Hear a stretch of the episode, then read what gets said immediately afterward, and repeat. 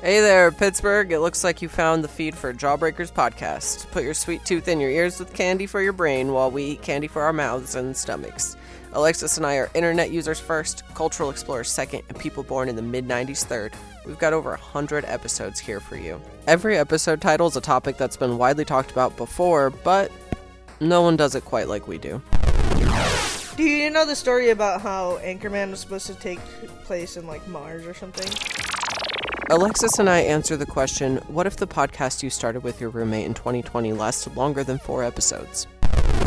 And his mom's like, "Oh no, he was so young and talented." And Archie's like, "What? He died." And Archie's like, "Who died?" It was James Dean. This has 20 million views. You never seen it? I'm not one of those views. They say there are too many podcasts these days. I disagree. Give everyone a podcast and you'll end up with fine art like Jawbreakers. Stay curious, use Wikipedia, and listen to our show. Available now wherever you get your podcasts.